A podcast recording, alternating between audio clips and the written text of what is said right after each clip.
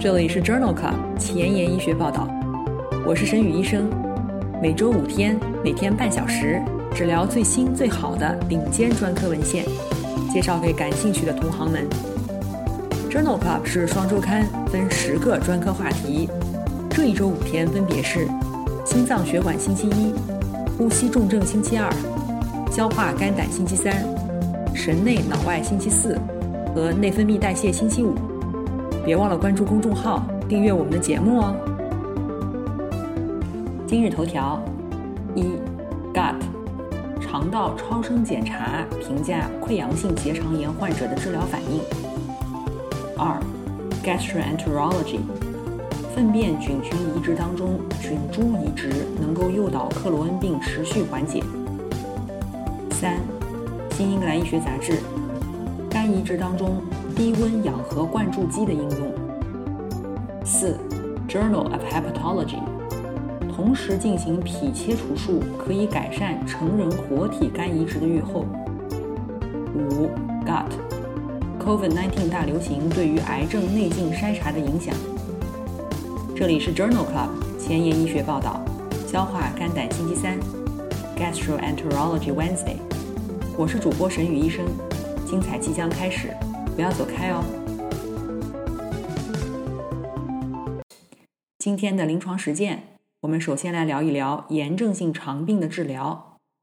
炎症性肠病的内科治疗药物包括五氨基水杨酸类，如柳氮磺胺吡啶、美沙拉嗪，或者是糖皮质激素、免疫调节剂，比如球唑嘌呤、六球嘌呤、甲氨蝶呤，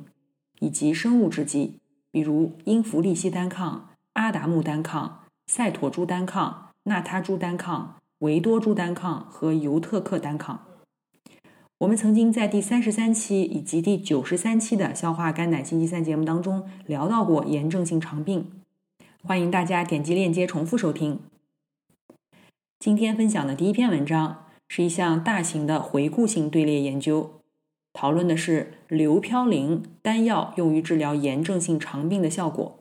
文章发表在《Gut》杂志二零二一年四月刊上。硫嘌呤广泛的用于炎症性肠病的维持治疗，但是支持的证据很少。这项研究的目的是评估硫嘌呤在溃疡性结肠炎和克罗恩病中的长期疗效，包括他们对于手术的影响。研究纳入了将近一万两千例患者。其中五千例溃疡性结肠炎和近七千例克罗恩病，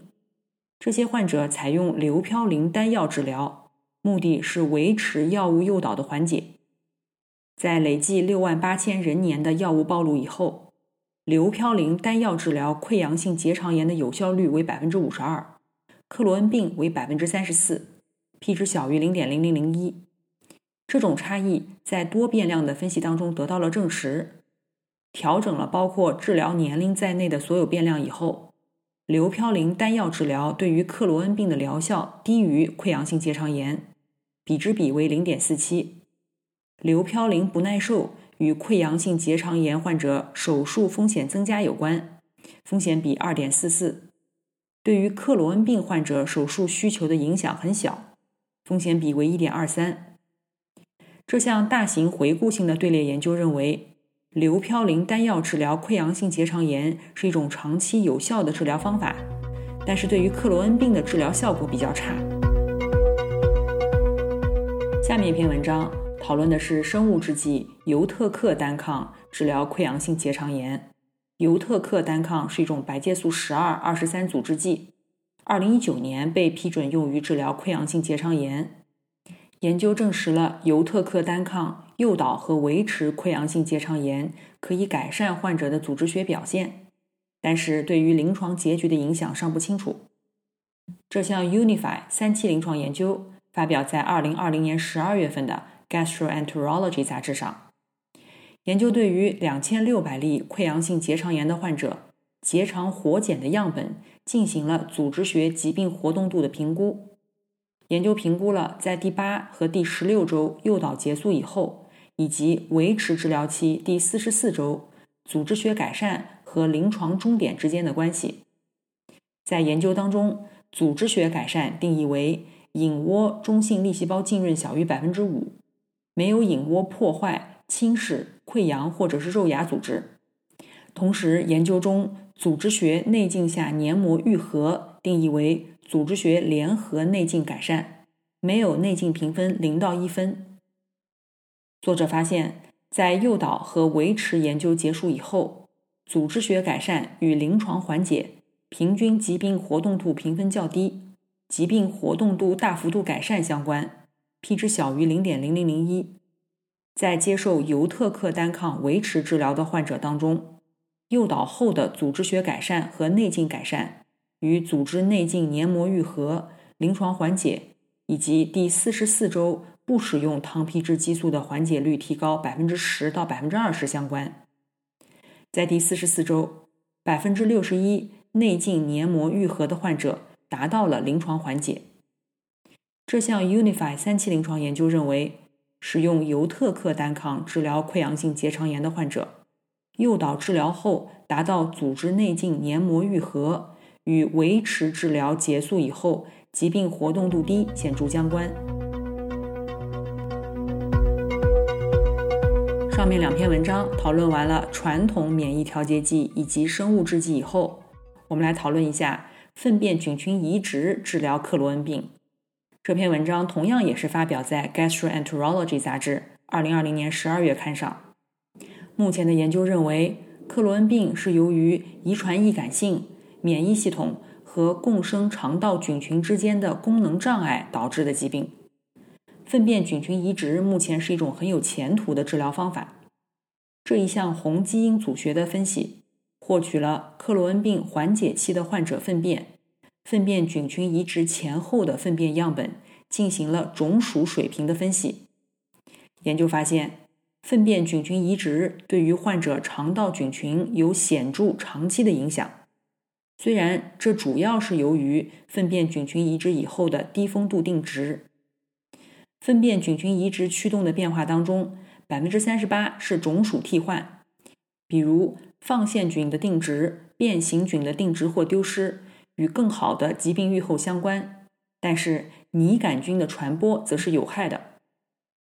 因此，作者认为。识别个性化的粪便菌群移植，能够更好的、有效的维持克罗恩病患者的病情缓解。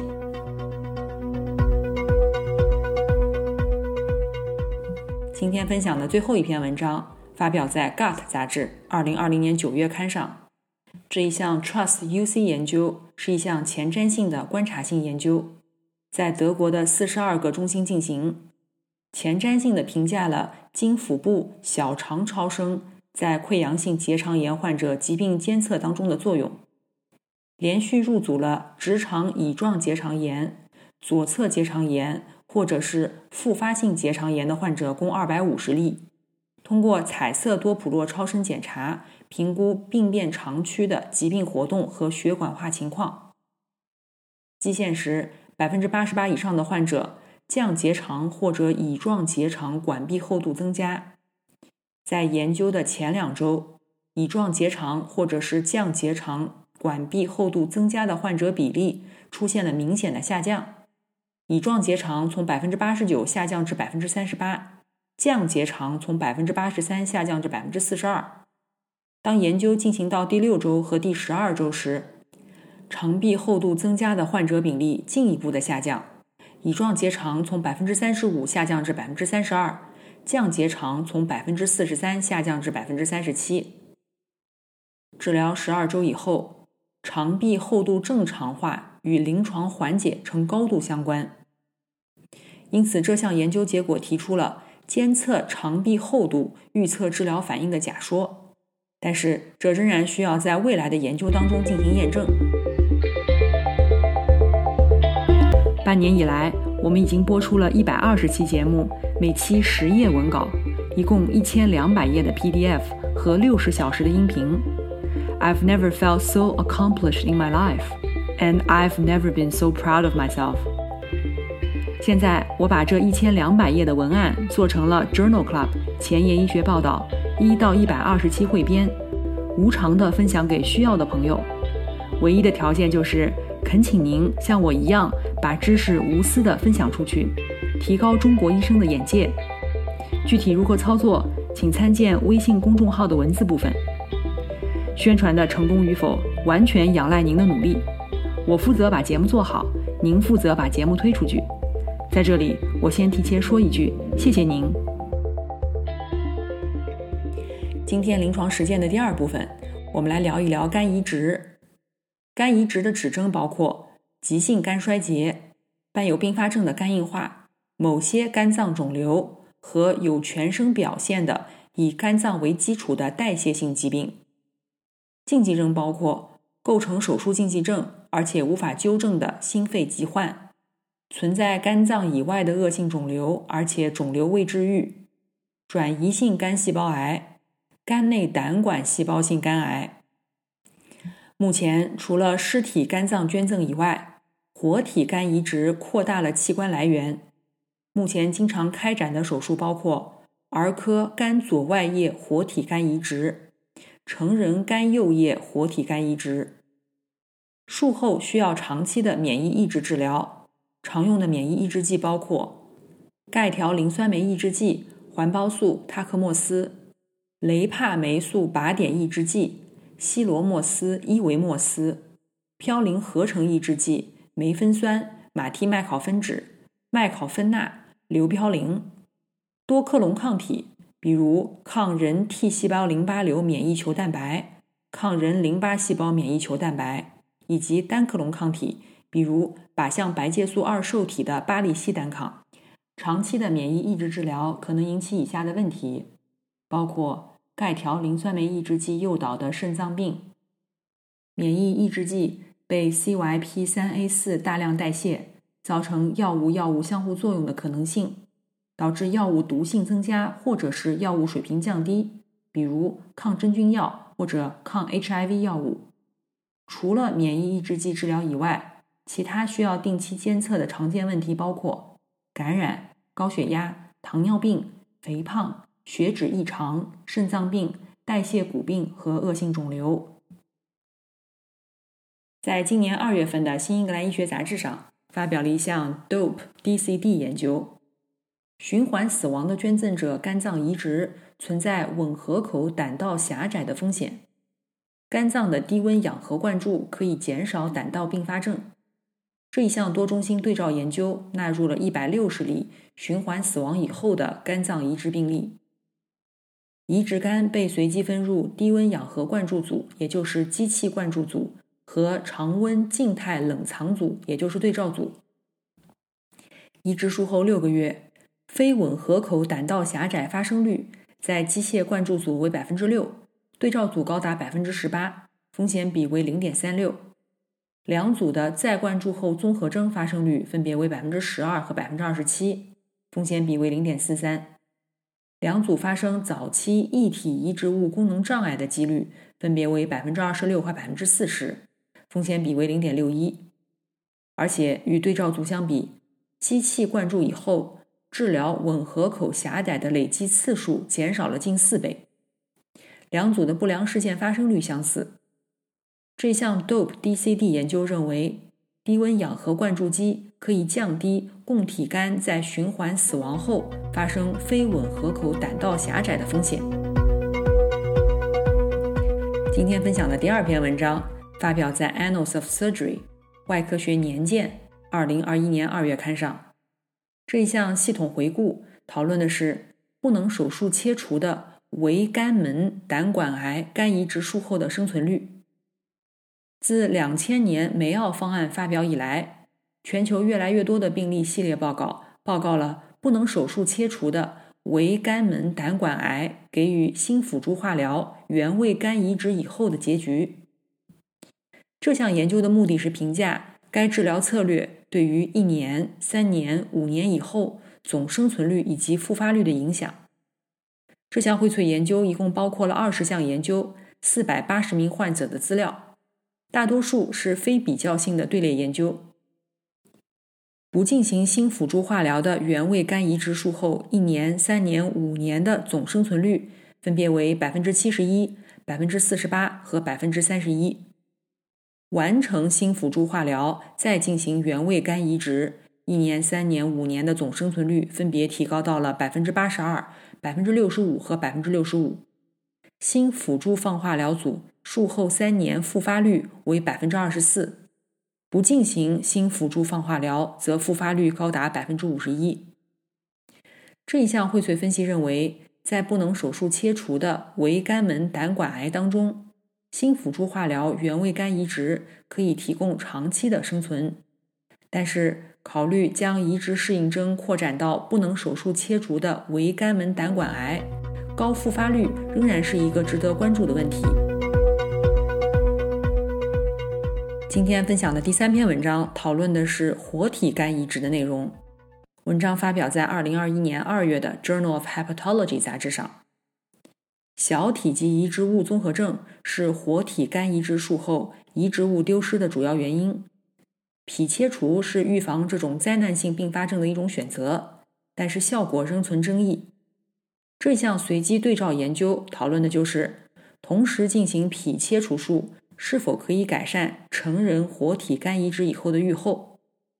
这项研究纳入了三百二十例患者，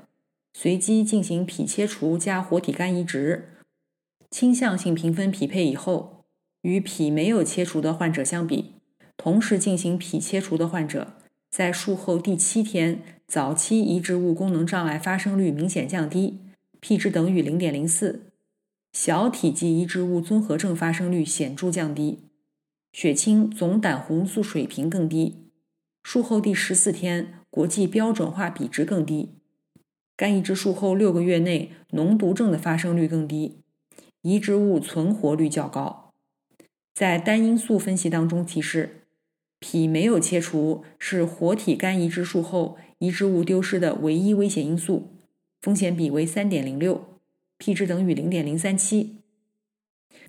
因此，这项随机对照研究认为。同时进行脾切除术可以预防小体积移植物综合症，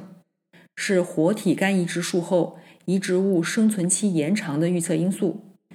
作者建议，在术前如果预测移植物小于等于标准肝重量的百分之三十五，或者是活体肝移植再灌注后门脉压大于二十毫米汞柱，应当考虑同时进行脾切除术。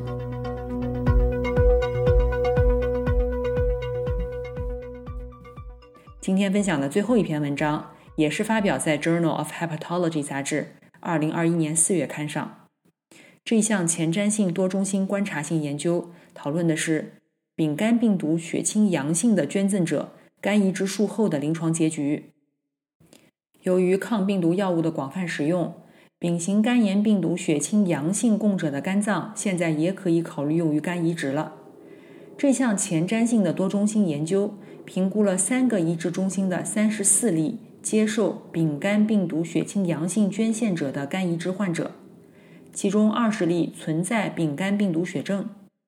分配时，mild NA 评分中位数为二十分。六个患者同时进行了肝脏肾脏移植，四个患者是第二次肝脏移植。研究发现，没有病毒血症的肝移植接受者均没有出现病毒血症。二十例存在丙肝病毒血症的肝移植受者，均在术后第三天检测出了病毒血症，平均在术后第二十七天开始接受抗病毒药物治疗。治疗前，病毒的平均载量为七十二万三千单位每毫升。所有患者均完成治疗，并且达到了持续的病毒学应答，治疗耐受性良好。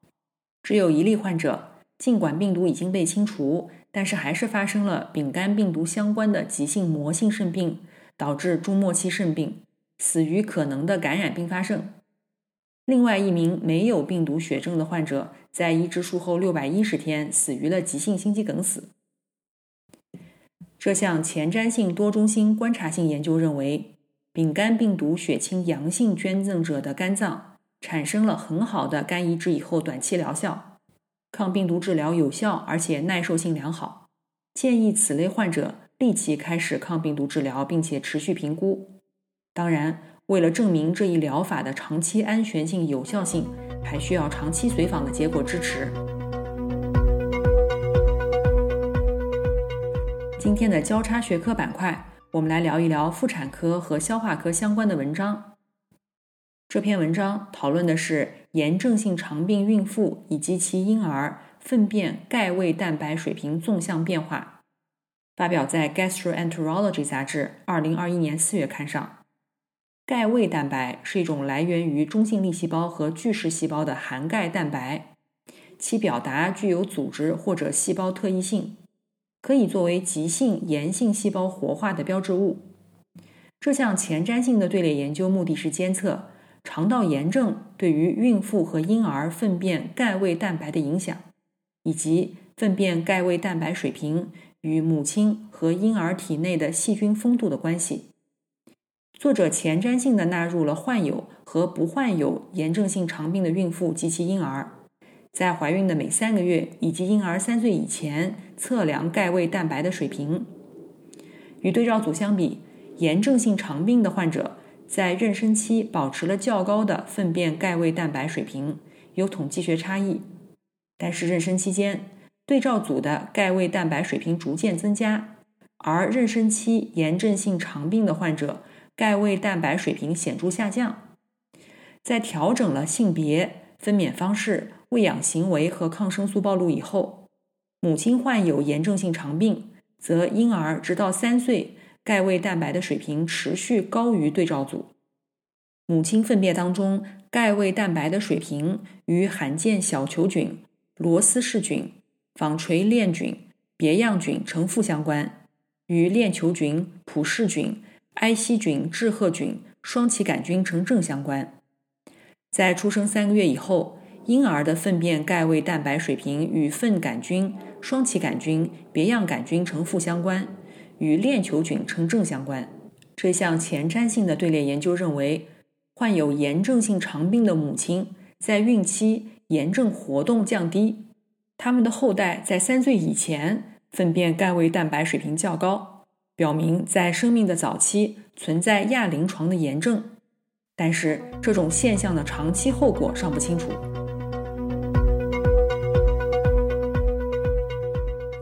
今天的前沿医学板块。我们来聊一聊自身攻击性 T 细胞诱导非酒精性脂肪肝性肝炎。这项基础研究发表在《Nature》杂志上，二零二一年三月刊。非酒精性脂肪肝性肝炎 （NASH） 是一种与脂肪相关的全身性代谢性疾病的表现，可以导致肝脏疾病和癌症。代谢产物的积累导致肝脏细胞应激和炎症，但是。NASH 肝脏损伤的机制尚不完全清楚。来自德国的研究人员使用 NASH 小鼠模型，发现了 T 细胞在肝脏免疫病理中不可或缺的作用。研究人员检测到 CD8 T 细胞在肝脏组织当中的富集，其表型包括了组织驻留特征 CXCR6 阳性、效应特征颗粒酶阳性以及消耗特征 PD-1 阳性。在 NASH 小鼠和 NASH 患者当中，CXCR6 阳性的 CD8 T 细胞大量存在。从机制上说，白介素15诱导 FOXO1 下调和 CXCR6 上调，使得肝脏当中 CXCR6 阳性 CD8 T 细胞对于代谢刺激更为敏感，并且共同触发了其自身攻击性。来自 NASH 小鼠或者是 NASH 患者肝脏当中，CXCR6 阳性的 CD8 T 细胞具有类似的转录特征，并且表现出对细胞的自身攻击性杀伤。这项基础研究认为，自身攻击性 CXCR6 阳性 CD8 T 细胞是引起 NASH 的免疫病理学机制，这可能成为将来的一个新的治疗靶点。今天最后一个板块是 COVID-19，我们来聊一聊 COVID-19 大流行对于癌症内镜筛查的影响。这篇来自英国国家内镜数据库的文章发表在《Gut》杂志2021年2月刊上。在 COVID-19 大流行期间，医院的内镜检查能力降低，而且公众不愿意接受内镜检查，可能导致癌症诊断延迟、死亡率升高。这是首次英国国家内镜数据库对这个问题进行分析，分析了大流行前期过渡期和受影响的时期的数据。在大流行前期，平均每周进行三万五千次内镜检查。受 COVID-19 的影响，内镜检查数量降至之前的水平的百分之十二，最低时仅为百分之五。到研究结束时，恢复到了前期水平的百分之二十。尽管检查更有针对性，癌症的检出率从百分之一点九上升到了百分之六点六。但是每周发现的癌症数量仍然减少了百分之五十八。根据分析，癌症漏诊的比例从胰胆管癌的百分之十九到结直肠癌的百分之七十二不等。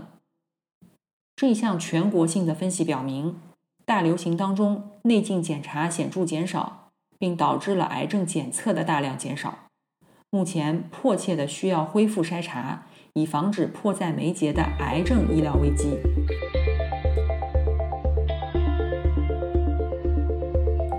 今天就聊到这里。